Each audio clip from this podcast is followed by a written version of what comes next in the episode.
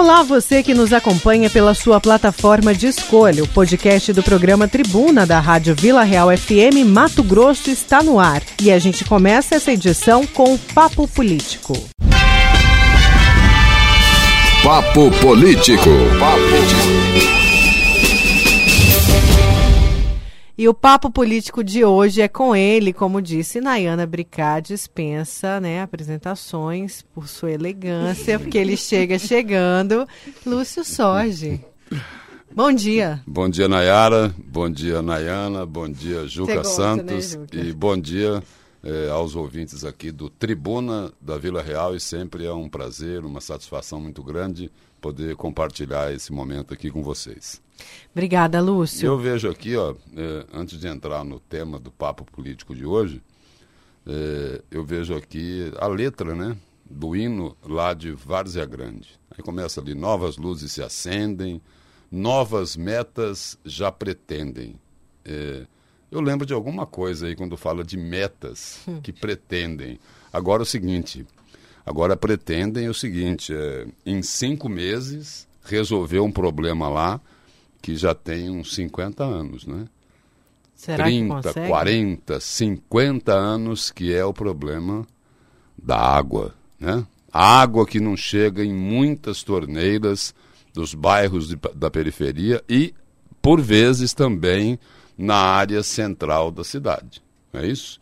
Então é o seguinte, vamos ver se é, vão cumprir essa nova promessa. Né? O presidente do DAI diz que em cinco meses ele resolve em definitivo o problema da água lá de Várzea Grande. Vamos aguardar para saber outubro, se isso vai acontecer. Outubro te lembra é, alguma junto, outra data? Junto com a eleição, é isso? É? É promessa, promessa, promessa e mais promessa. Sempre foi assim. Sempre foi assim, nunca mudou. Vai, isso nunca vai mudou. contrário à frase que a prefeita sempre fala, né? Como é bom morar em Várzea Grande pelos moradores, que, pelo que eles falam, não tem nada de não, bom, não, né? Tem, tem, falando o, o Em relação à estrutura, A administração tá... da prefeita Lucimar não é uma administração ruim, não é isso? Tem algumas coisas em comparação a outros prefeitos que passaram por lá, a gente tem que reconhecer isso. Agora é o seguinte, não dá para explicar é, essa falta d'água que tem lá em Várzea Grande há décadas, há 30 anos. E é o mesmo grupo que governa lá durante todo esse tempo, é, com, com pequenos intervalos, mas muito pequenos, mas muito pequenos, de outros governantes lá que não pertençam a este grupo que administra Várzea Grande por 30, é, 40 anos. E um problema, assim, é essencial para a vida da população, principalmente nesse momento aí de pandemia, seria a água, né? A água que não chega na torneira. Tem bairro lá que a água é, fica, ou, ou, fica cinco dias sem chegar água. Cinco, seis dias. Né? E chega de repente num horário de madrugada. E o seguinte, o, a pessoa mais pobre, aquela mais necessitada, ela não tem aquelas caixas d'água enormes para poder armazenar. E aí o seguinte, e aí fica sem água. Mas é isso. Lúcio, e vamos falar de outra coisa que, deixa, que deixou, na verdade, a população indignada. Ontem, numa sessão extraordinária noturna, por 13 votos a 11, a Assembleia Legislativa confirma o um aumento para efetivos comissionados aqui em Mato Grosso, em Lúcio, em meio à pandemia. É, gerou uma polêmica, e a polêmica é muito grande, né? A, a, a polêmica é grande e a revolta é maior ainda, maior ainda. Porque é o seguinte, porque esse projeto aqui é, beneficia a elite dos servidores do Poder Executivo. Ela beneficia os cargos de confiança. Ela beneficia as pessoas que chegam até esses cargos por indicação política. Estão dizendo aí o seguinte: olha, esse projeto aí é para beneficiar os servidores de carreira, para eles assumirem cargos de confiança. Conversa fiada. História para boi dormir. É o que eles estão tentando fazer para tentar defender isso daqui que está sendo mais muito, muito criticado. Eles dobraram o valor, não é isso? Tudo bem. É, esses, os secretários, os secretários adjuntos, os presidentes de autarquia, é, eles deveriam ganhar melhor do que estão ganhando? Sim, né? O, tem muita gente que defende que o salário deles é baixo, né? O, porque eles exercem funções importantes, de muita responsabilidade, podem inclusive é, ser acionados depois pelos órgãos de fiscalização, pela justiça, né? É, pelos compromissos que eles assumem desempenhando esses cargos. O problema é o seguinte: é que não é o momento. Não era o momento de fazer isso. Até porque é o seguinte: o, o, há pouco tempo atrás, né, no ano passado, é, o governador Mauro Mendes disse bem claro para todos os servidores de Mato Grosso o seguinte: olha, enquanto, enquanto o Estado estiver, né, não estiver é, dentro do que determina a lei de responsabilidade fiscal, os servidores não poderão receber a RGA, a revisão geral anual. E aí? O conjunto dos servidores não pode receber, é isso? Mas os servidores da elite do Poder Executivo, mesmo com o Estado não estando dentro dos limites da lei de responsabilidade fiscal, podem receber? Seria também uma forma de burlar, de burlar o que foi aprovado lá pelo Congresso Nacional, eh, de congelamento dos salários dos servidores, porque Mato Grosso, eh, só Mato Grosso vai receber mais de 1 bilhão e 300 milhões de reais e o compromisso é, é, inclusive o ministro da Economia Paulo Guedes colocou isso de forma muito clara, não é? De congelar os salários do funcionalismo. Então essa lei que foi aprovada lá na Assembleia é para é para burlar o que o Congresso Nacional aprovou? É para isso? Né? Então, é o seguinte, foi aprovado agora por 13 a 11, na primeira votação foi por 11 a 10, só que no sábado eles retiraram esse projeto da pauta. Né? No sábado à noite. Marcaram uma sessão para sábado à noite para votar essa matéria e retiraram. E aí o seguinte, aí nos bastidores, a informação que circulou, né, é de que os deputados estavam lá insatisfeitos, cobrando aquelas famosas emendas parlamentares. E aí a pergunta é a seguinte: no início da semana, a matéria voltou à pauta. E a pergunta que se faz, né, porque perguntar não ofende, é o seguinte: votaram o projeto porque resolveram a questão das emendas parlamentares dos senhores deputados? É isso? Onde ele escolhe a obra lá no município, né? Aí depois ele, ele diz o prefeito, olha, nós, é, o que é que você quer que construa aí? Ah, eu quero que constrói uma escola. Tá bom, então. É, a empreiteira fulano de tal vai te procurar. Olha, é o que a gente sempre ouve. É o que a gente sempre ouve, né? É isso que se ouve sempre, sempre, sempre. E aí, o que, a dúvida que fica é o seguinte: votaram o projeto porque resolveram atender as emendas dos senhores deputados? Tudo bem, está na lei, a emenda é impositiva. Agora, dá para negociar em cima disso? Essa é a primeira pergunta. A outra, é, é, não era o momento, não era o momento de conceder esse reajuste, não é isso? O, teve aí o, a crítica dias atrás aí em cima do Ministério Público sobre aquele Vale Covid, né? O Conselho Nacional lá do Ministério Público mandou suspender, né? Só que é o seguinte, as elites, as elites o seguinte, é, elas costumam virar as costas para a sociedade. Por exemplo, nesse caso aqui, desse, da aprovação desse reajuste para os servidores da elite do Poder Executivo, né? eh, várias entidades distribuíram uma nota, uma nota pesada, pesada, contra o Poder Executivo, contra o governo do Estado e também cobrando a responsabilidade dos deputados estaduais. E aí, eh, eles achavam até que o, os deputados podiam voltar atrás, né, mas isso não aconteceu. E aí, na nota que eles dizem o seguinte: não há como se tratar de aumento de despesa com o pessoal em um Estado que alegadamente se encontra em dificuldade financeira. Não há como se falar de aumento de gastos com pessoal quando o foco tem que ser voltado para a área de saúde. O texto prossegue aqui dessa nota das entidades. Não há que se aprovar mais gastos quando toda a sociedade vive assombrada com os efeitos da pandemia que corrói seus recursos e impõe um alto grau de pessimismo com relação ao futuro próximo.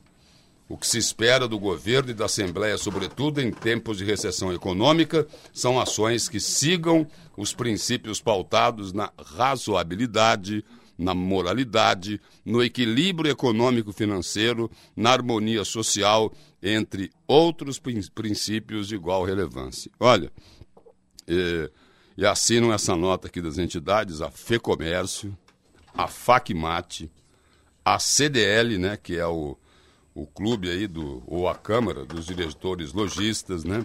A Associação dos Empresários lá do Distrito Industrial, o Sindipetróleo, o Sindimec, Sindimec, eh, Secov, Abracel, Sindimate, Asmate, ou seja, são várias entidades protestando e protestando duro, duro. A Sincofarma também assina, né? Aí o sindicato aqui dos revendedores de veículos também, da FenaBrave, da secção aqui de Mato Grosso.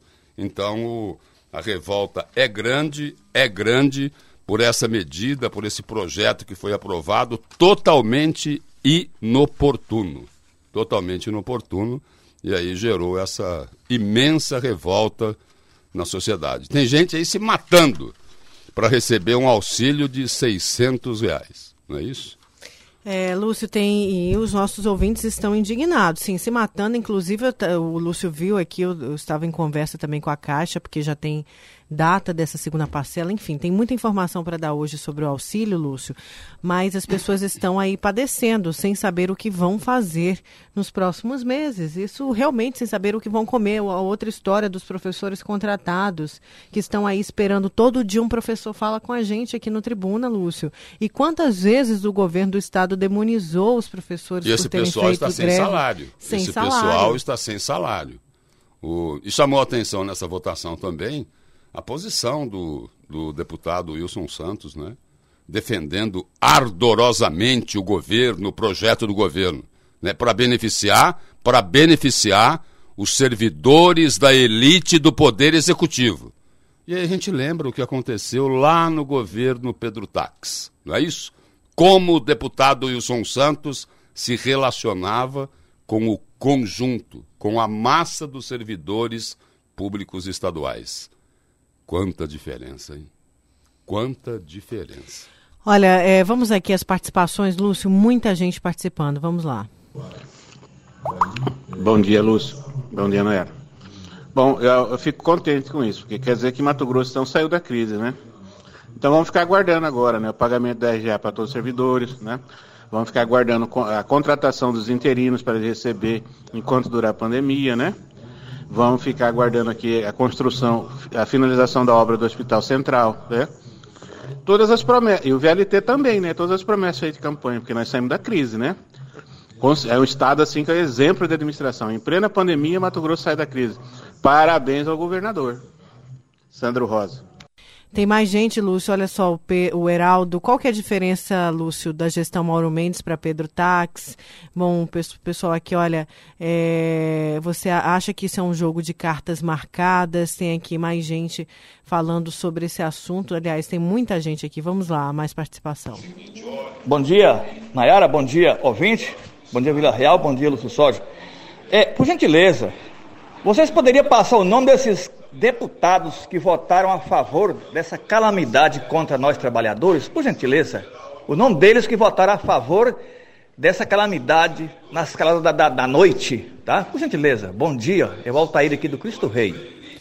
Altair, o Lúcio vai falar. Vamos lá então, Altair. É, votaram a favor desse projeto. Dilmar Dal Bosco, Dr. Jimenez, Janaína Riva, Max Russi, Nininho, Oscar Bezerra, Paulo Araújo, Romualdo Júnior, Sargento Vidal, Sebastião Rezende, Valmir Moreto, Wilson Santos e Eduardo Botelho. Votaram contra o delegado Claudinei, o doutor Eugênio, doutor João José do MDB, Eliseu Nascimento, Lúdio Cabral, Silvio Fávero, Tiago Silva do MDB também, Ulisses Moraes do PSL, Valdir Barranco do PT, Carlos Avalone, do PSDB, e o Chuchu Dalmolin, do PSC. Chuchu Dalmolin foi esse aí que fez um projeto né, para homenagear aqueles dois que o ex-presidente Michel Temer chamava de bandidos. Foi do Chuchu do Amolim o projeto para homenagear Wesley e Joesley Batista da JBS, que participaram de escândalos e mais escândalos. Só que em Mato Grosso eles tiveram que devolver aos cofres públicos mais de 300 milhões de reais. E aí o motivo aí para conceder a honraria aos irmãos bandidos, como disse o ex-presidente Michel Temer, eh, foi o seguinte, de que eles doaram aí eh, uma quantia considerável para combater a pandemia do coronavírus. Vamos aqui a mais uma participação. Bom dia, Nayara Moura. Bom dia, Nayana Bricaro. Bom dia, Lúcio Soja, o Elegância da Notícia. Lúcio, essa situação aí da Assembleia Legislativa é tão vergonhosa, é tão vexatória, é tão triste, que precisaria de 14 votos. Ontem não passaria, Lúcio, com 13 votos que tinha já para, como diz, fechar o pacote. E de repente o Max Russi, que nem estava aí, via WhatsApp, via WhatsApp, Luxo, ele deu o voto de Minerva, né? Que o dele foi voto Minerva, para poder passar. Isso daí uma vergonha total para nossa capital, para os nossos deputados e até para o governo do estado que insistiu com essa é, mensagem no meio de uma pandemia em que muitos perecem 10 mil professores interinos sem receber e ele não está nem aí e fazendo um trem desse. É muito triste para o nosso município, capital e para o nosso estado. Bom dia, meu nome é Adailton, taxista. O Adailton aí, ele coloca aí o seguinte, não é? Ele falou sobre o deputado Max Russi. E é verdade, viu, Adailton? É, o deputado Max Russi, é, eles estavam lá na, na videoconferência, né? É, votando lá as matérias por videoconferência. E o seguinte, aí é, o deputado Marcos Russi não conseguiu se conectar lá né, com, a, com a sessão. Encerrou a votação. Não tinha o voto do Marcos Russi. Mas o seguinte, a votação já estava encerrada. Aí passou um tempão, aí o Marcos Russi conseguiu acessar lá a internet, entrou na, na sessão virtual lá da Assembleia e votou. E votou. Aí o seguinte, aí aprovaram o projeto lá em primeira votação. É isso? É isso, Lúcio. Foi mais, o que aconteceu. Mais uma participação aqui do nosso ouvinte. Bom dia, Nayara. Bom dia, Lúcio. É bem explicativo o que você fala, Lúcio. Ah, um detalhe principal aí é que esses senhores, eles estão numa caixinha e essa caixinha deles é, é mantida pela gente. E infelizmente nada que a gente faz tem, tem dado resultado, não adianta manifestar nem nada. Não, a gente tem que pensar nas próximas eleições, de ver esse pessoal todo, essa caixinha deles, e tirar de dentro da caixinha, porque infelizmente não tem outra forma. Porque eles, estão, eles não estão nem aí com a população, estão nem aí com ninguém, estão só preocupados com eles com o pessoal deles. E nessa a gente está aí se matando para sustentar eles e eles até agora não tomaram nenhuma atitude a favor da gente. Quando você vai falar qualquer coisa pra, na Assembleia, quando você vai falar qualquer coisa do pessoal da Assembleia, que eles têm que contribuir, eles falam, nós damos 30 milhões. Quem que deu 30 milhões? Eles trabalham, eles pe pegaram dinheiro do bolso deles, distribuíram 30 milhões, eles pegaram 30 milhões do imposto que a gente paga que é do imposto, tiraram 30 milhões do imposto que a gente paga, que eles deviam sim devolver. Agora estão se elogiando dos 30 milhões que, que pegou da gente para dar para o Estado fazer, fazer a função. E esse dinheiro, então quer dizer que esse dinheiro eles podiam zoar tudo. Aqui é o João Lima do Jardim Aeroporto. Eu quero responder ao João Lino aí, é, é, até concordar aí com ele em grande parte com as colocações que ele fez. Começando aí pelos 30 milhões. João Lino, essa questão dos 30 milhões aí foi uma decisão lá do presidente da Assembleia de devolver do duodécimo do repasse que a Assembleia tem direito, devolveu esses 30 milhões para ser investido lá contra a pandemia. Uma boa medida do presidente Eduardo Botelho. Mas aí é o seguinte, deixar uma pergunta aqui para os telespectadores eh, mandarem os comentários aqui, não é, Nayara? Que nós estamos chegando aqui ao finalzinho do papo político. E a pergunta é a seguinte: senhores deputados estaduais, vocês estão em isolamento social. Vocês não estão podendo viajar para o interior. Vocês não estão podendo participar de eventos. Vocês não estão podendo participar de reuniões. Vocês não estão tendo, por causa da pandemia, atividades externas. Considerando tudo isso, a pergunta é: por que é que vocês não querem abrir mão de nenhum centavo da verba indenizatória? Esse dinheiro da verba indenizatória, quase 70 mil reais, vocês estão gastando com o quê? Porque é o seguinte: esta verba indenizatória é para custear as despesas dos parlamentares com as atividades que o deputado exerce. Não é isso? Só que num período normal. Agora não é um período normal. E aí? A verba indenizatória está servindo para pagar o quê? O caseiro? A secretária do lar? Hã? É, o que mais? Churrasquinho não dá, né? Porque agora não pode fazer reunião, não é isso? Para que é que. Por que é que vocês não aceitam abrir mão de pelo menos uma parte dessa verba indenizatória? Por que é que vocês não aceitam? Para fazer justiça. Só um deputado, só Ulisses Moraes ou tem mais alguém que abriu mão aí? Se tiver, eu não sei. Se tiver, pode mandar para o tribuna, mas que eu tenho conhecimento, seguinte, só Ulisses Moraes. Importante a decisão do presidente Eduardo Botelho em devolver os 30 milhões, que é do duodécimo. Agora é o seguinte, os deputados tinham que dar o exemplo tinha que dar o exemplo, porque esse dinheiro da verba indenizatória vai para o bolso deles. E aí? E aí? Diante do sofrimento da população, eles não podem dar uma demonstração pública de que estão preocupados, eh, de que podem ajudar um pouco? Por que, é que eles não abrem mão de 50% da verba indenizatória nesse momento? Vai dar mais de 30 mil reais por cada deputado. E aí eles vão ficar nessa conversa de que, olha, nós já devolvemos 30 milhões. Nós quem? Como disse o nosso ouvinte aí, como disse o nosso ouvinte, o, o presidente Eduardo Botelho tomou a decisão, só que esses 30 milhões são lá do, décimo, repasse da Assembleia, que é dinheiro público, que é dinheiro do contribuinte. Mas os deputados, eles não dão esse exemplo. Por quê? Porque é que eles se recusam a abrir mão de pelo menos uma parte, não precisa ser toda, não, toda a verba indenizatória, mas pelo menos uma parte dessa verba indenizatória. Vamos esperar aí que, de repente, eles consigam responder por que é que não fazem isso. Por que é que é o seguinte, é, por que é que eles estão gastando é, sem ter atividade parlamentar do período normal, eles estão gastando esses 65 mil reais e não podem abrir mão de um único centavo.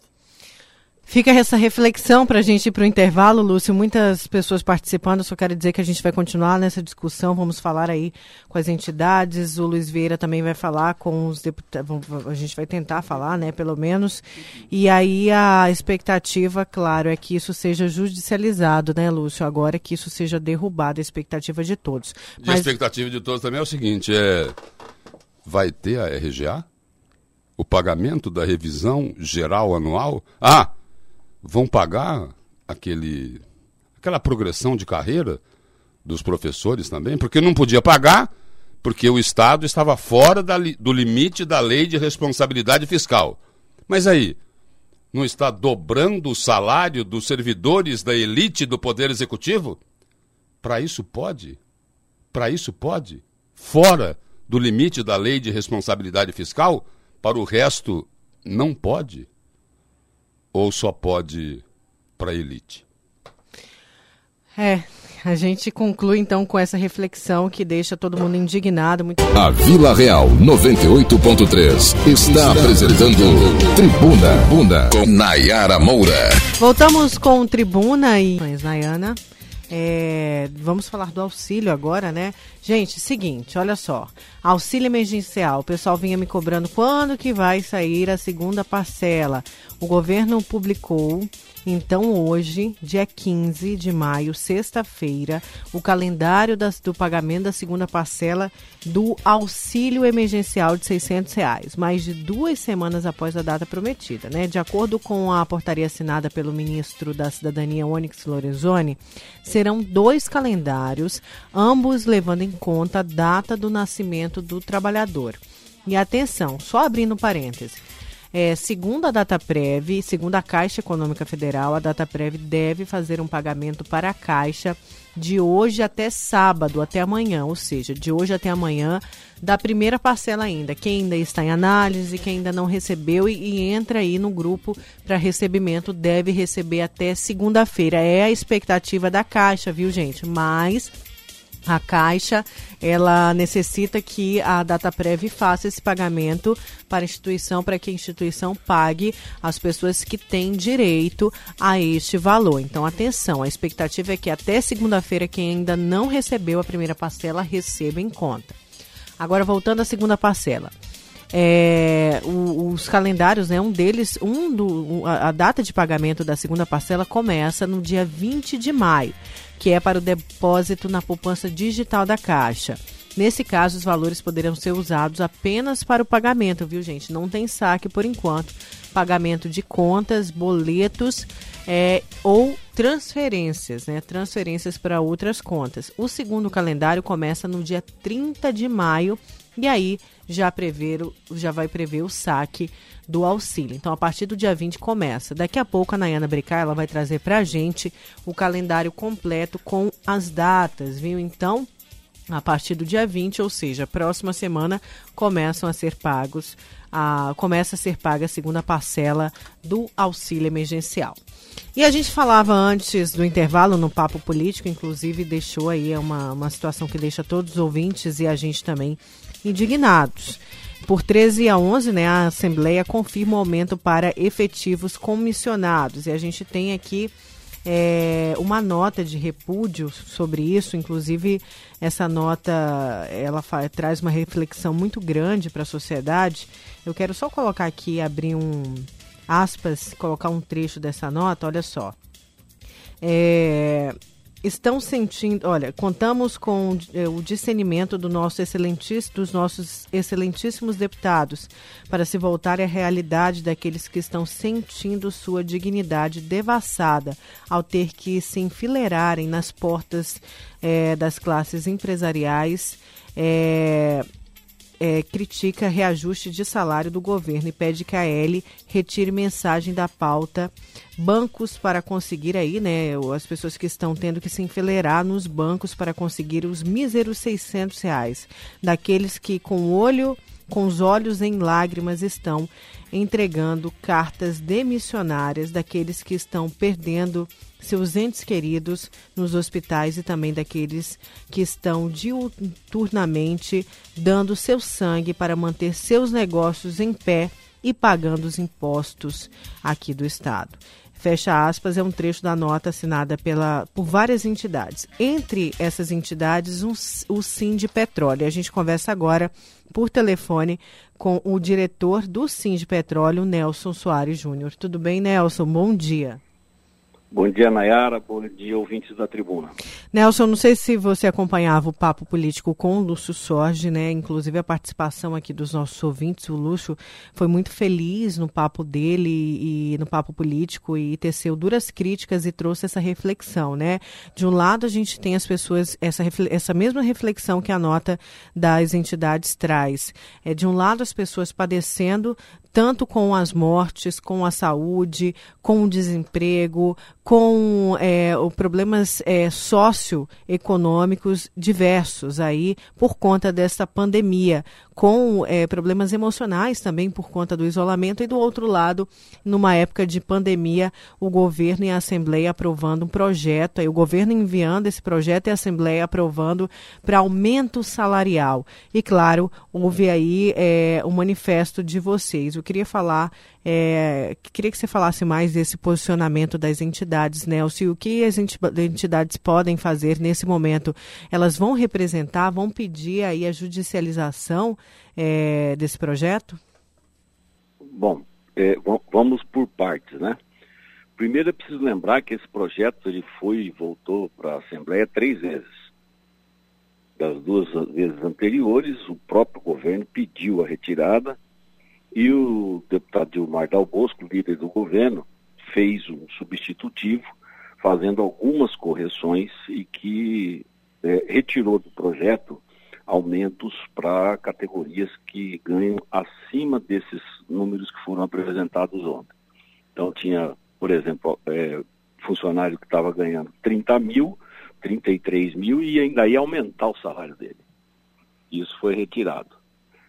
Na nossa visão, se você tem uma empresa e você precisa de funcionários capacitados para atender a demanda da empresa, você precisa de ter a, a contrapartida salarial que faça jus a essa capacidade.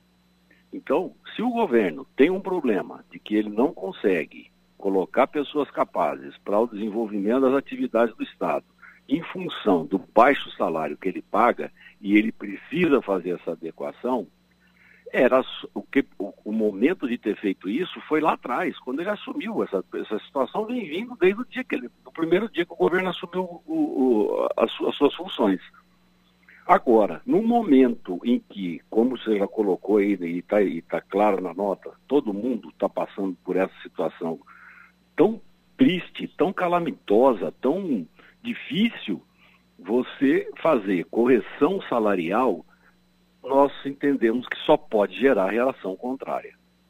Ainda que o governo alegue que não há aumento de gastos com a máquina, então faltou ao governo esclarecer isso para a sociedade. Olha, eu estou tirando daqui e estou colocando aqui, não vai haver, haver aumento. Mas mostra isso claramente. E não é o que a gente consegue entender com clareza, até porque as legislações elas são cercadas de uma série de meandros que você precisa ser muito técnico para entender. O governo devia falar claramente com a população. Olha, eu tenho aqui esse projeto que eu estou mandando, eu sei que o momento, não, não, mas não entendam isso dessa forma. O que nós temos é a opinião dos nossos, das pessoas que a gente representa. Se você pegar é, com todas as entidades uh, e, e, na, e na, na, própria rede social sua, minha, todo mundo indignado com isso. Olha, como é que vai falar em aumento numa hora que está todo mundo assim? De qualquer forma, Nayara, já foi aprovado a Assembleia e nós temos que continuar a luta agora para tentar ver se existe alguma maneira de fazer isso reverter. Eu ainda não tenho essa posição. Vamos, vamos aguardar aí o entendimento do, da área jurídica aí, viu? Entendi. E, mas é, é uma situação que, claro, deixa, inclusive, a gente envergonhados, né, Nelson? Acho que a gente pode usar essa palavra. Alô, caiu? Caiu a ligação, Juca? Não, não, não, não, não caiu. Não, não, não, não, você está aqui. Eu tenho uma tecla errada aqui mas eu estou te ouvindo bem. Você ouviu agora? Não, eu falava que vocês ainda não estudaram essa questão jurídica, né? Se podem judicializar, se podem entrar aí na justiça contra esse projeto para barrar, mas eu falava que além da indignação, claro, é, é, existe a vergonha, né? A vergonha da gente, de vocês também como entidades. Olha, é, é, o, que eu, é o que eu disse. No momento que você está mandando gente embora, no momento em que você está necessitando de recursos para um Estado que alegadamente diz que tem problema financeiro. No momento em que você tem a população sofrendo como está sofrendo, com desemprego, tendo que eh, se socorrer aí, até essa expressão míseros, né? Eh, na nota ela está entre aspas, porque 600 reais é muito para muitas pessoas. Não é pouco dinheiro, não.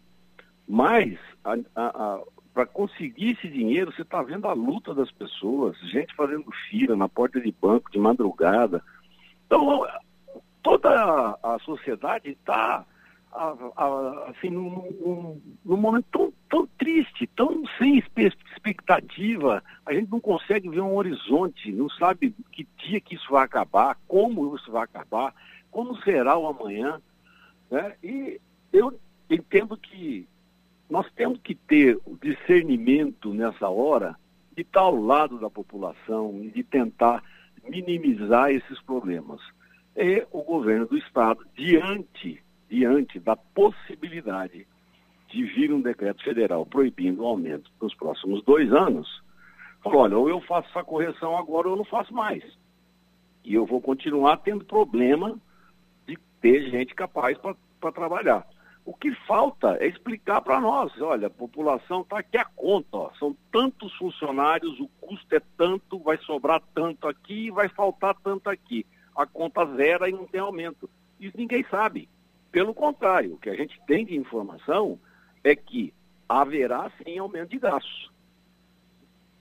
Pois é. Não tem, não tem muito o que a gente fazer a não ser protestar. É, é, e, e, esperar, né? E esperar que o bom senso prevaleça, né? E que a justiça seja feita nesse caso, né, Nelson? Olha, eu agradeço muito você ter atendido assim tão em cima da hora Vila Real, mas é uma nota forte essa, essa emitida pelas entidades e, e muito assertiva. Parabéns aí por se posicionarem na forma, na, na, na hora certa de se posicionar. Obrigada. Obrigado você, Nayara. A gente conversou com o diretor do Sind Petróleo, Nelson Soares Júnior. Nayana Bricar, é uma situação aí, olha a população aqui com toda razão indignados aqui diante disso, diante dessa aprovação salarial no meio da pandemia, gente, que isso? E aí do outro lado, outras categorias padecendo, principalmente a dos professores. Os Exato. professores contratados, a gente tem diariamente aqui a manifestação deles né, dos interinos. E aí, gente, não vão fazer nada. A gente está passando fome.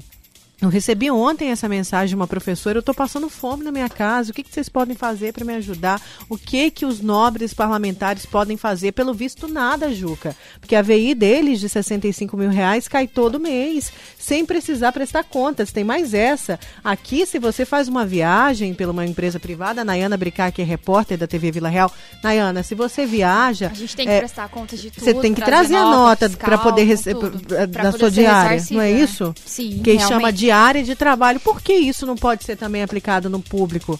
Por que precisa mamar desse, desse tanto um leite que nunca acaba, mas para a população não tem, por exemplo. E é um aumento assim muito alto, né? Aqui é essa inclusive é um dos, uma das notícias do jornal A Gazeta de hoje. Eu vou ler só um trecho aqui que o nosso tempo está curto. O aumento dos salários dos presidentes de autarquias e fundações passa a valer de imediato e é de no, vai de R$ 9.300 para R$ 18.200, o dobro praticamente. E isso inclui também o reitor da Unemat nesse novo enquadramento. É dobraram os na verdade, né?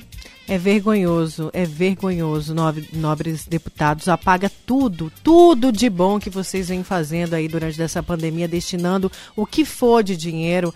É, mas, olha, é inadmissível que isso aconteça neste momento. É brincar com a cara da população que está padecendo aí sem saber o que vai comer. Porque todos os dias a gente recebe foto de geladeira que só tem água. Que só tem água na geladeira. Só garrafa de água, não tem mais nada. Daqui a pouco eu volto aqui a falar o nome dos deputados, que eu acho que merece ser repetido incansavelmente aqui o nome dos deputados que votaram a favor e o nome dos deputados que votaram contra. Rapidinho, Juca, votaram a favor do aumento salarial Dilmar Dal Bosco, do DEM, Doutor Gimendes, Jimenez, do Partido Verde, Janaína Riva, do MDB, Maxi Russi, do PSB, Nininho, do PSD, Oscar Bezerra, do PV, Paulo Araújo, do PP, Romualdo Júnior, do MDB, Sargento Vidal, Sargento Vidal, do PROS, Sebastião Rezende, do PSC, Valmir Moreto, do PRB, Wilson Santos, do PSDB e o presidente da Casa de Leis, Eduardo Botelho, do DEM, que teve sim um voto de Minerva. Por quê?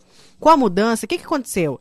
É, o, o, na, na quinta-feira, ontem, né, na verdade, o Sebastião Rezende ele teve um problema de internet e, mas na quinta ele acabou, no, no dia anterior, na quarta no caso, mas na quinta ele é, acabou votando favorável ao aumento salarial. Com a mudança, a matéria teria 12 votos favoráveis contra 11. Só que o voto favorável que fez também a diferença foi o do presidente da Casa de Leis, Eduardo Botelho. Votaram contra esse aumento salarial. Delegado Claudinei, doutor Eugênio, doutor João do MDB, Eliseu Nascimento do DC, Lúdio Cabral do PT, Silvio Fávero do PSL, Tiago Silva do MDB, Ulisses Moraes do PSL, Valdir Barranco do PT, Carlos Avalônia do PSDB e Chuchu Dalmolin do PSC. A Vila Real 98.3 está apresentando Tribuna Bunda com Nayara Moura. Voltamos com Tribuna desta sexta-feira e hoje Várzea Grande, a cidade industrial completa 153 anos. Juca Santos conhece bem Várzea Grande, né, Juca? Põe aí a musiquinha. Com muito orgulho também,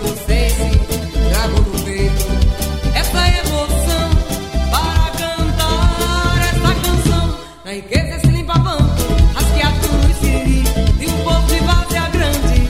Na redondeza Souza Lima, bom sucesso e Grande.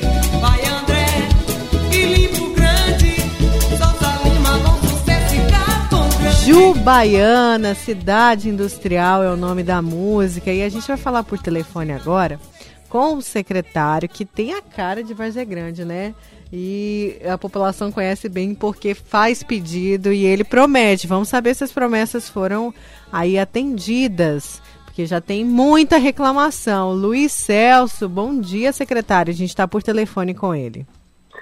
Bom dia, é um prazer muito grande falar com todos vocês aí da Rádio Vila Real. É, a gente que já esteve aí umas cinco, seis vezes aí no programa, sempre fazendo uma prestação de conta. E hoje uma data muito importante, Grande está fazendo 153 anos. É, a gente está cumprimentando a todo o povo vaizagrandense, que é um povo ordeiro, trabalhador, simples. E, na medida do possível, estaremos aí para responder as perguntas de vocês, mandando um abraço para vocês e sempre contando com a atenção de vocês aí. E estamos à disposição. Obrigada, viu, secretário? Olha, então vamos colocar aí o povo para falar, os vazegrandenses, os moradores de Vazia Grande também, aí estão clamando, viu, clamando por melhoria nos bairros. Quero começar aqui, Nayara. Por favor, pergunte ao secretário se pode nos ajudar com essa situação. A prefeitura está asfaltando aqui o bairro Joaquim Curvo. Olha só o que os tratores fizeram aqui na rua Minas Gerais. Depois de acabar com a rua, eles sumiram. Isso já faz algumas semanas. Um total, uma uma total falta de respeito com os moradores. Por que fizeram isso? Se não iam trabalhar na rua? Por que começaram a abrir e com essa chuva, né, a situação piorou? É, volto a ressaltar que já faz semanas que estamos sofrendo com isso. Aí ele fala: na mesma rua há um terreno que eles estão usando como depósito de aterro. Falta de aterro não é diz o Márcio aqui. Aí ele manda um vídeo, tá sem áudio, vídeo, a situação feia, viu, secretário? Eu vou te enviar, pedir para Nayana mandar aí no seu celular. Situação bem feia, isso não pode nem ser chamado de rua, tá? Na verdade, é um lamaçal, um mangue. Horrível, secretário. Eu, eu estou ouvindo sim, viu, Nayana? É, deixa eu explicar para você o seguinte. É, o, o bairro Joaquim Curvo e o bairro Hélio Ponce aí, nós vamos fazer o complemento final dessas obras. A gente já tinha feito a primeira, a primeira etapa dos dois bairros e estamos terminando agora. Infelizmente, a gente estava com um período já seco, tudo, e essa semana houveram essas chuvas aqui, principalmente de terça-feira para cá. O que a gente vai fazer? Eu vou ver o, o vídeo, tá? E, comprometemos que a partir de segunda-feira, o tempo firmando, eles vão voltar. A firma que ganhou esse trecho dessas obras é uma firma de, que tem um interesse muito grande para fazer obras bem feitas, que é o mais importante, e a gente vai comunicá-los com eles. Vocês podem ficar, o, o pessoal da região pode ficar tranquilo. E hoje eu já estava ouvindo cedo, hoje, é, um, um, problema que vocês estavam comentando cedo, é sobre também o, o, aspecto da água também. Uma das coisas de, dessas pavimentações que estão sendo feitas agora é que o sistema de água vai melhorar nesses bairros que estão sendo pavimentados agora. E, e como eu vi aqui, até o Lúcio dizendo tudo, que, que o sistema de, de água de Várzea Grande tem problema, é lógico que tem problema. Há, há 30 anos atrás nós tínhamos uma população de 25 mil habitantes, hoje nós temos uma população de 300 mil habitantes, a cidade cresceu demais. Sempre que eu vou, eu digo que nós temos uma população de 300 mil, mas inserida numa área de 750, caberiam 750 mil pessoas. Então a pessoa tem que ter compreensão tudo. E o, o DAI, é, eu estou falando pela parte da, da administração da prefeita Lucimar, está muito preocupado com esse problema de água e vai tentar resolver ainda antes de nós entregarmos o mandato, que é até o final do ano.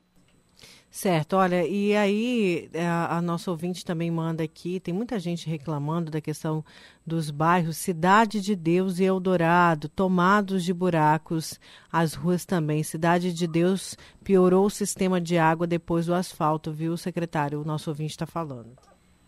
Tá certo, vamos lembrar. É, é muito importante essa troca de informações que a população faz com, com a administração e a gente está aberto para ouvir esses problemas Vamos levar esse problema, porque nós pavimentamos em torno de 3 quilômetros na Cidade de Deus, e, e, e vo, vocês aí têm a rua mais ou menos que está dando problema, você passar para mim? É, ele não mandou a rua, ele falou do bairro como um todo, mas manda aqui pra gente a rua então, amigo, que é lá do Cidade de Deus, que fica mais fácil, né, secretário? Fica mais fácil, fica mais fácil que a gente já setoriza qual que é o problema. Certo, vamos usar mais participação aqui, muita gente participando também com problemas lá no bairro. Vamos aqui a mais uma participação. Bom dia, Nayara. Bom dia a toda a equipe do Tribuna. Bom dia, secretário Luiz Celso. Eu quero parabenizar aqui o secretário e dizer que nunca se fez tanto em questão de pavimentação como se fez agora no, no governo Lucimar Campos. Nayara, eu quero ver com o secretário. Eu já tive aí algumas vezes aí, da, lá da rua Aroeira. Meu nome é Bento. Essa rua Aroeira é a rua da casa da minha sogra.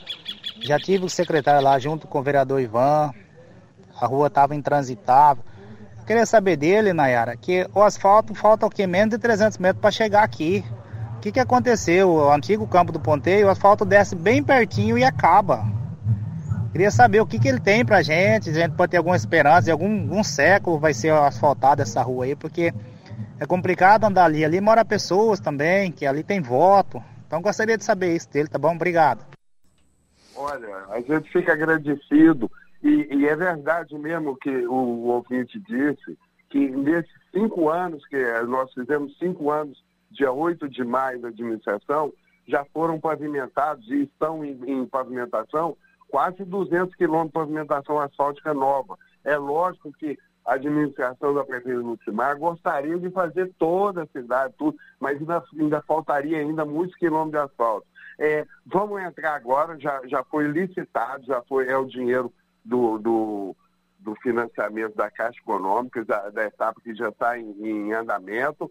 Tem parte do, do, do, do bairro ali, Jardim Glória Mapim, aquelas ligações do Mapim, inclusive a Rua Aroeira não está esquecida não. Você pode falar para o morador que não está esquecido, o asfalto está a 300 metros dele, não está não tá esquecido, vai se fazer várias ruas lá agora e implantá-la é, seria muito importante ali a Aroeira, que a gente já fez uma ligação através de uma ponte ali que fez, que foi executada, mas nós não vamos esquecer, a administração não vai esquecer da Rua Aroeira. Certo, tem mais gente aqui participando também. O pessoal está falando, olha, a Cidade de Deus é lá na rua Turquesa, viu, secretário Mossoró? Já está tá anotado aqui, a rua Turquesa na, na Cidade de Deus. Vamos verificar. Segunda-feira tem uma equipe em loco aí, o pessoal pode ficar despreocupado aí. Vamos, vamos a mais participação então dos nossos é, telespectadores, o pessoal falando aqui, olha, não se esqueçam da gente, sou o Robson, Jardim das Flores, Vazia Grande, precisamos saber sobre o asfalto aqui no bairro, a situação tá feia, olha só, as ruas só no começo da Alzira Santana, nós que somos aqui no final estamos sofrendo e a situação feia também manda foto, viu? É, aqui já falaram que tem verba para o asfalto, e aí, secretário? Tem, vamos finalizar. Aquele trecho ali que pega o Jardim das Flores, que pega ali o, o, o residencial Ataíde, o, o, residencial Paulo Leite, até a parte da prefeitura, passando perto ali da, da, da, da Energisa hoje, da, da redistribuição de Energisa ali, todo vai ser pavimentado. E parte do Costa Verde, do outro lado da, da Energisa também, já foi pavimentado, já foi entregue para a população. Não vai ser esquecido. Aquela região é uma das prioridades da, da administração para executar tudo, não deixar nada ali naquela região. Certo, temos mais participação aqui também. Pessoal da Jardim Alá também pedindo, viu? É, asfalto lá no, no, no, na região. Também na Cidade de Deus, olha aqui é, atrás da Vitaplast, Vidaplast, também dizendo que a situação está bem feia. Vamos a mais participação aqui dos nossos ouvintes via WhatsApp. Bom dia, Nayara. Bom dia, secretário. Secretário, a solução da água aqui em Vargem Grande é privatizar. Porque no DAI lá, na verdade, virou um cabide de emprego. Entendeu? É, encheu de gente sem competência para trabalhar lá. Privatiza, faz igual a água Cuiabá, faz bem feito o contrato, pronto. Entendeu? Tem muito desperdício, é, coisa mal feita, entendeu? É, é, a solução é privatizar. Bom dia, Jesus. O senhor concorda com o Jesuíno, secretário? Porque eu, o senhor, eu sei que o senhor é um secretário de obras, de estrutura, de infraestrutura e com certeza esbarra em muitos problemas com a água aí em Varzé Grande. É, a solução seria essa mesmo, entregar para o setor privado? Eu vou, eu vou responder, mas antes eu não quero deixar aquele ouvinte do Jardim de Alá. Já a, a a companhia já está entrando no Jardim de Alá também para fazer lá em torno de 3 quilômetros ali no Jardim de Alá, que serão obras contempladas. E eu, o Jesuíno que disse sobre o, o, sistema de água, tudo, eu acho que o poder público hoje é, fica até impossível administrar. Eu acho que a, a privatização da água, e não é só Vargas Grande, em todos os municípios do Brasil, a iniciativa privada tem condição melhor de administrar o sistema de abastecimento de água, de captação de água, distribuição de água. Eu acho que na mão da iniciativa privada é uma, é uma boa eu acho que funciona melhor. Certo. Tem mais gente aqui participando, muitas pessoas com problemas aí também de estrutura. É, vamos aqui a mais mensagens. A gente conversa no aniversário de Vazia Grande com o secretário Luiz Celso, que é o secretário de obras. Olha, bom dia, Nayara. Pergunta para o secretário por que o bairro Capela do Pissarrão não está sendo asfaltado. A rua Apolônio Ezequiel da Silva, se ele não sabe a rua que passa em frente ao cemitério do bairro e vai até as empresas é, de reciclagem. É, como que fica essa questão? A desculpa agora vai ser a chuva? Pergunta o nosso ouvinte. Não, não, não é desculpa, não é a chuva, não. A Capela do Sarrão está sendo contemplada com dois quilômetros. Essa rua que passa ali perto da igreja, ali, infelizmente não deu para chegar ainda nela. É uma rua antiga, uma rua que o, o pessoal reivindica essa pavimentação. Ali morou por muitos anos um ex-presidente de bairro lá, mas infelizmente não dá. Vamos tentar agora, estamos viabilizando outros recursos agora para tentar dar uma aumentada, porque ali é uma saída importante, ligando a capela até a, a imigrantes. Só que daria em torno hoje de quase dois quilômetros e meio essa extensão, que infelizmente não tem ainda muitas casas, não tem tudo mas vamos tentar fazer o melhor agora. São dois quilômetros que vão ser entregues para a população até o meados de agosto agora e vamos tentar ainda fazer o prolongamento disso. Não garantimos que é uma, uma, é uma situação hoje que demanda recursos aí, mas vamos estudar. Tudo na administração da prefeita Lucimar é acordado com a população para se tentar melhorar e dar uma qualidade de melhor de vida para a população. Secretário, é, existe um cronograma maior desses asfaltamentos? Porque o pessoal está perguntando aqui, né?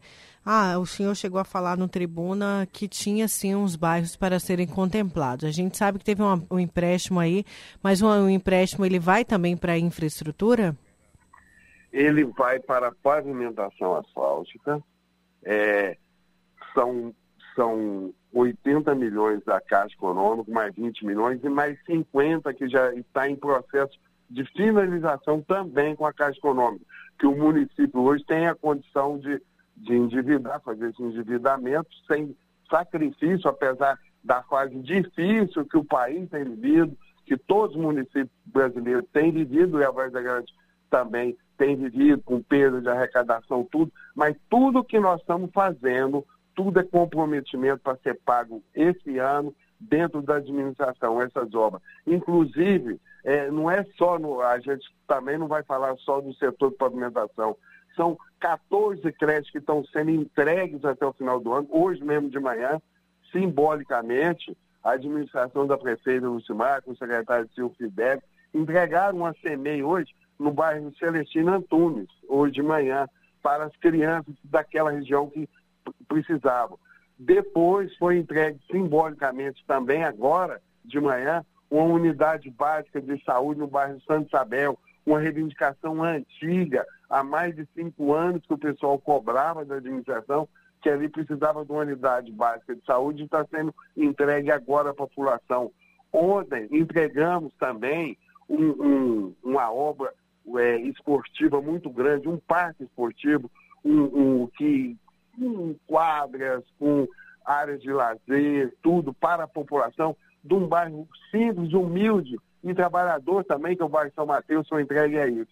Antes de ontem entregamos, é, eu estava ouvindo a música do Zuca aí, é, o último distrito de Vargas Grande que não tinha pavimentação para chegar nele, nós entregamos, era um compromisso antigo, desde a administração do hoje senador Jaime Campos, é, no bairro Limpo Grande, entregamos com recurso próprio, 4 quilômetros. Então, a administração não tem esquecido de, de nada em setor, tanto na educação e na saúde, que hoje nós estamos vivendo esse momento difícil, para tentar dar uma qualidade de vida melhor na saúde para o Varzegandense.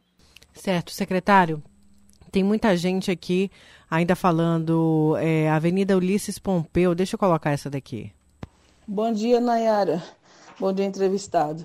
Parabéns a toda a nossa cidade aqui de Várzea Grande. Mas, infelizmente, temos que estar sempre solicitando, né, exigindo melhorias. E gostaria que desse uma olhada, um carinho maior aqui para o nosso bairro aqui, Figueirinha. Eu já fiz uma, junto aqui com os moradores, fiz uma solicitação, baixo assinado, para que pudesse arrumar um semáforo que fique aqui na Avenida Ulisses Pompeu, a entrada do nosso bairro. Tem um pico, um, um um bico ali, um, precisa arrumar um contorno, arrumar o faixa de pedestre no lugar errado. E foram mais de 90 assinaturas, abaixo assinado, e de, porque ela é uma BR, falam que não consegue arrumar, já vai fazer um ano isso. Eu gostaria muito de resolver essa situação. E é a única entrada do nosso bairro que se sempre estão querendo fechar esse canteiro. Isso é inaceitável. Precisamos dessa, desse acesso para o centro, para Cuiabá. Eu aguardo uma resposta. Muito obrigada. Secretário. É, de fato, de fato, a, a Ulisses Pompeu, ela sobrepõe ali a três BRs ali que passam pelo município de Vaza Grande, que é a 364, a 163 e a 070. É, é jurisdição, às vezes o pessoal até vê lá, é jurisdição do DNR. É, mas nós vamos, nós vamos entrar em contato com o DNR, tentar viabilizar é, essa sinalização, certo? E, e, e, tocante ao bairro da Figueirinha, nós acabamos de fazer agora um, uma revitalização asfáltica com recapeamento ali, mais de 5 quilômetros dentro do bairro Figueirinha, que era uma região central também, que estava que tava precisando dessa revitalização asfáltica que acabamos de executar agora. Agora, a moradora pode ficar tranquila que nós vamos fazer essa reivindicação junto ao DENIT. Certo. Secretário, mais uma participação antes da gente encerrar. Bom dia a todos da Vila Real. Parabéns pela cidade de Várzea Grande, pelo seu aniversário. E um bom trabalho para vocês e para o secretário também. A minha pergunta a ele é a seguinte: ele citou alguns bairros aqui em Várzea Grande, aonde vai continuar as reformas das ruas, correto? Ele citou a Thaís Monteiro, ele citou aqui atrás do meu condomínio também o, o Leite. Por que, que ele não citou meu condomínio Elias Domingos? É porque é fechado? Nós aqui também pagamos imposto, nós também pagamos IPTU, né? E eu gostaria que ele respondesse aqui para mim agora, por que que esse, essa pavimentação é apenas uma lama asfáltica? aqui dentro do meu condomínio. Aqui todos nós pagamos IPTU e gostaríamos que fizesse isso. Por favor, responda. Olha, eu respondo sim. E, e, isso pode acontecer em outros também, com outros, pode, né? um condomínio fechado, o Elias Domingos ali, um condomínio fechado, que foi executado pela Caixa Econômica. Às vezes o pessoal solicita, conversa com a gente. Por exemplo, tem um condomínio hoje ali na, na perto ali do Jardim Atlântico, ali, ó, é Dom Pedro II, mais ou menos. O pessoal vai sempre. No que pode, a gente ajuda o pessoal. É, às vezes o próprio condomínio tem alguns problemas de entupimento, de galerias, de tudo. A gente entra dentro do condomínio e faz uma ajuda é, compartilhada dentro do, dos condomínios. O que eu gostaria até de conversar pessoalmente com a moradora, tudo, para ver o acesso, a gente pode ver que, que não está tão feio, mas a gente pode dar uma melhorada com, com recato asfáltico hoje, que a gente está fazendo sempre asfalto quente, usinada quente. O, o acesso é, pode ser até uma reivindicação que a gente pode ver até a entrada do condomínio. E gostaria que ela fizesse uma visita à prefeitura para a gente conversar e trocar ideias pessoal, pessoalmente, o que, que a gente pode melhorar e dar uma tranquilidade melhor para os moradores. Agora, secretário, é, eu vou te encaminhar. Tem muita participação, infelizmente não tem como a gente colocar todo mundo no ar mas é, eu queria que o senhor deixasse uma mensagem de esperança nesse momento para a população. Eu falo em relação à infraestrutura. A gente sabe que quando não se tem a infraestrutura, a qualidade de vida cai demais, né? E é, o que, que a população de Vazia Grande pode esperar? Porque estão cansados de promessa, infelizmente, secretário. Olha, a, as promessas nossas a gente tem cumprido. Você vê que esse programa de pavimentação asfáltica hoje talvez no Brasil são poucos municípios que existe um programa desse que está revitalizando, que está tentando melhorar. O problema é aquele que eu disse para vocês. É uma cidade que tem hoje, caberiam 750 mil pessoas, e só nós temos, ela é muito esparramada, ela não tem uma densidade.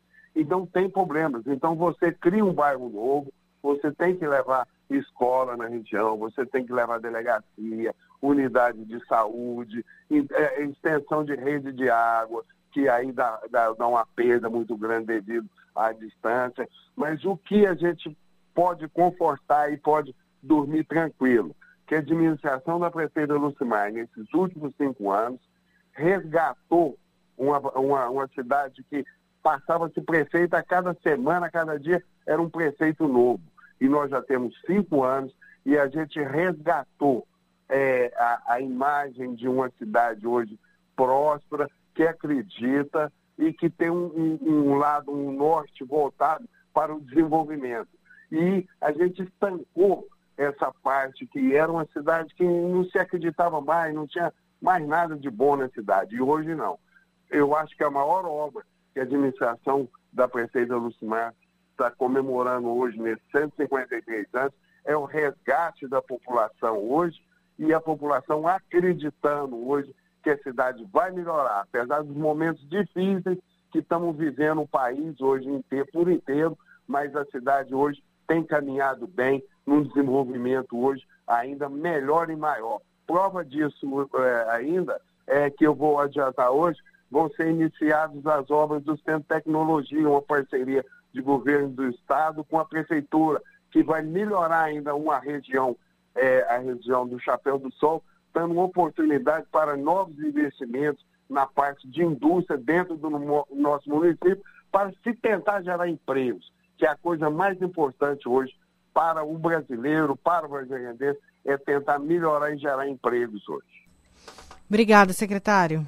A gente, a gente agradece, eu agradeço a você, ao Juca, a todos da Rádio Vila Real aí, por essa oportunidade. E quando acabar essa pandemia, nós vamos pessoalmente para dar umas explicações melhores ainda para essa população querida hoje do município. Obrigada. E a gente conversou com o secretário de Obras de Vazia Grande, Luiz Celso. Olha, e o Luiz Vieira traz uma inauguração de uma UBS em Vazia Grande. Luiz?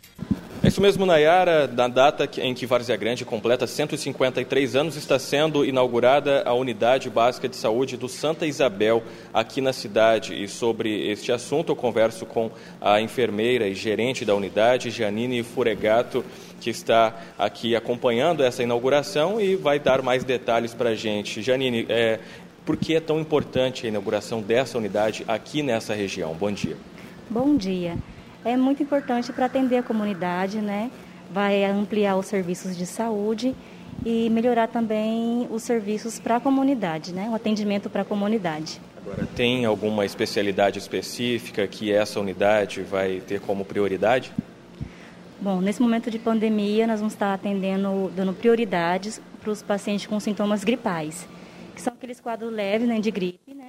E a gente vai estar acolhendo eles, fazendo as orientações e se tiver algum agravo, nós encaminhamos para a UPA Agora, para essa inauguração, foi pensada em toda a estrutura de biossegurança para evitar aglomerações e, é claro, a proliferação do vírus. Né? Isso mesmo. Nós estamos aqui na recepção fazendo uso de máscara, fornecendo álcool 70, né? É, verificando também a temperatura das pessoas que estão entrando e de forma controlada para não ter aglomeração e uma forma de prevenção também.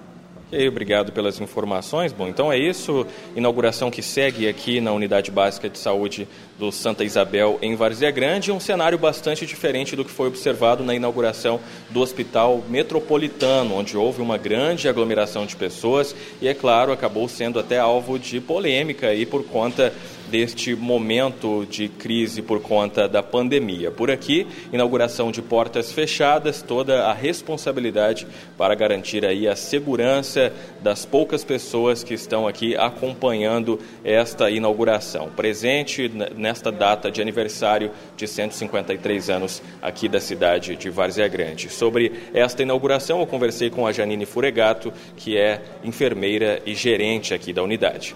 A Vila Real 98.3 está apresentando Tribuna Bunda com Nayara Moura. Voltamos com Tribuna, certo? Vamos com o Luiz Vieira, porque ele conversou com o deputado Lúdio Cabral do PT sobre essa aprovação da Assembleia aí do aumento dos é, cargos efetivos comissionados também.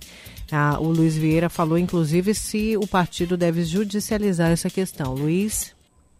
O assunto é polêmico. Houve a votação na Assembleia Legislativa do aumento de salários a cargos comissionados, cargos de confiança do governo. Acabou tendo um resultado de 13 a 11 na sessão eh, entre os parlamentares e gerou muita insatisfação, muita polêmica também entre a população em um momento de crise em que muitos servidores aí lutam até pelo próprio recebimento do salário. E sobre este assunto eu converso com o deputado estadual Lúdio Cabral deputado, como é que foi toda essa votação? Teve muitas idas e vindas aí de, é, dessa, dessa discussão em plenário e acabou tendo aí esse resultado positivo para aprovação é, dessa votação. Qual, como que o senhor avalia é, esse resultado? Isso para alguns próprios parlamentares foi negativa essa aprovação, é isso? Bom dia. Bom dia, assim, foi muito ruim a Assembleia se comportar da forma como se comportou, se subordinou à vontade do governador, caiu a máscara do governador Mauro Mendes, porque assim, quem sempre alegava dificuldades financeiras para em condições normais respeitar os servidores públicos, conceder o RGA, que é a Revisão Geral Anual de Salários. Os servidores estão há, três anos sem recomposição de perdas inflacionárias, desrespeitar leis que asseguram direitos a servidores, como trabalhadores da educação, que tem uma lei, a Lei 510, que assegura recomposição anual de 5%. O governador negou. No ano passado houve uma greve de 75 dias. Esse discurso do governo da dificuldade financeira caiu a máscara caiu e revelou é, o interesse em beneficiar os cargos comissionados, é, o alto escalão do Estado, em detrimento do conjunto dos servidores públicos, num momento gravíssimo. Se em condições normais já seria ruim, imagina na situação que a gente está vivendo, que é uma pandemia, é, onde as pessoas estão passando muita dificuldade, a população sofrendo, desemprego aumentando, renda caindo, pessoas com dificuldade de ter acesso à alimentação, é, trabalhadores interinos da educação, por exemplo, assim, sofrendo com o desamparo do governo, que retalia, que nega a assinatura dos contratos de quem já deveria é, ter iniciado as atividades desde o dia 23 de março. Então, assim, e a Assembleia, assim, vergonhosa a postura da Assembleia, o regimento foi atropelado, foi rasgado, foi desrespeitado para que essa medida fosse aprovada. Muito triste. Agora, em relação a, a, a, tudo isso, a gente sabe que é, é, um momento que o governo demoniza, inclusive, movimentos aí de servidores públicos, dos professores que estão em busca de direitos e muitos deles vivendo situação de extrema pobreza até nesse momento. Enquanto isso, só para reforçar é, essa revolta popular que houve em relação a isso, tem é, servidores aí que com esse aumento é, vão receber aí quase 90% a mais, não é isso? É, tem salário que vai de 9 para 18 mil reais. Assim, é absolutamente inoportuno.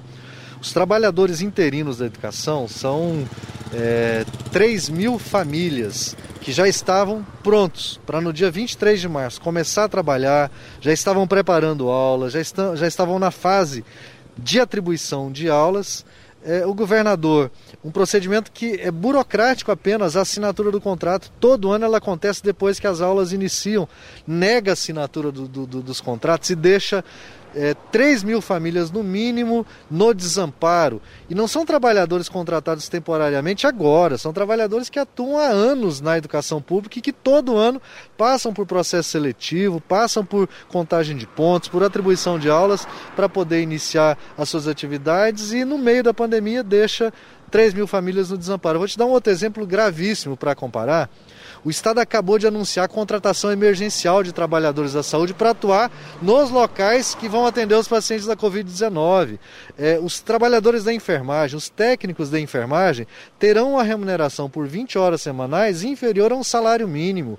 O enfermeiro, o psicólogo, o assistente social, hoje é dia do assistente social, terão uma remuneração inferior a dois salários mínimos para uma carga horária de 20 horas, de 20 horas semanais. O maqueiro receber menos um salário mínimo para atender pacientes de coronavírus. No momento da pandemia, o governador faz isso com os trabalhadores da educação, com os trabalhadores da saúde e, e dá um aumento às pressas, atropelado, inoportuno para os cargos de comando do Estado. É lamentável, lamentável. É muito triste e mais triste ainda a postura da Assembleia em aceitar isso. Só mais uma questão, deputado. Há uma situação que é a seguinte: houve esse sinal positivo aí por parte da maioria dos parlamentares, justamente após alguns parlamentares estavam insatisfeitos aí em relação a, a emendas parlamentares e é, houve um sinal positivo do governo em relação a essas emendas e logo em seguida essa votação. Isso no mínimo estranho, né?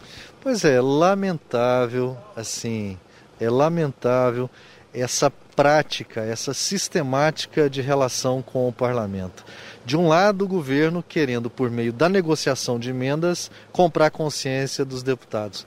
E de outro, os deputados se subordinando a isso, aceitando isso, é, para ter emenda parlamentar, é, fazer é, uma votação da forma como essa votação foi feita. Muito triste, lamentável o comportamento da Assembleia e do governo. Obrigado pelas informações sobre este aumento aprovado na Assembleia Legislativa aos cargos comissionados do governo. Conversei com o deputado estadual Lúdio Cabral, que votou contra esta medida. Para o Tribuna, Luiz Vieira. A notícia em movimento. Olha, e o deputado disse ainda, é, o Luiz me passava aqui, que o partido está reunindo todas as gravações das sessões para poder entrar na justiça para barrar, barrar esse aumento, tá?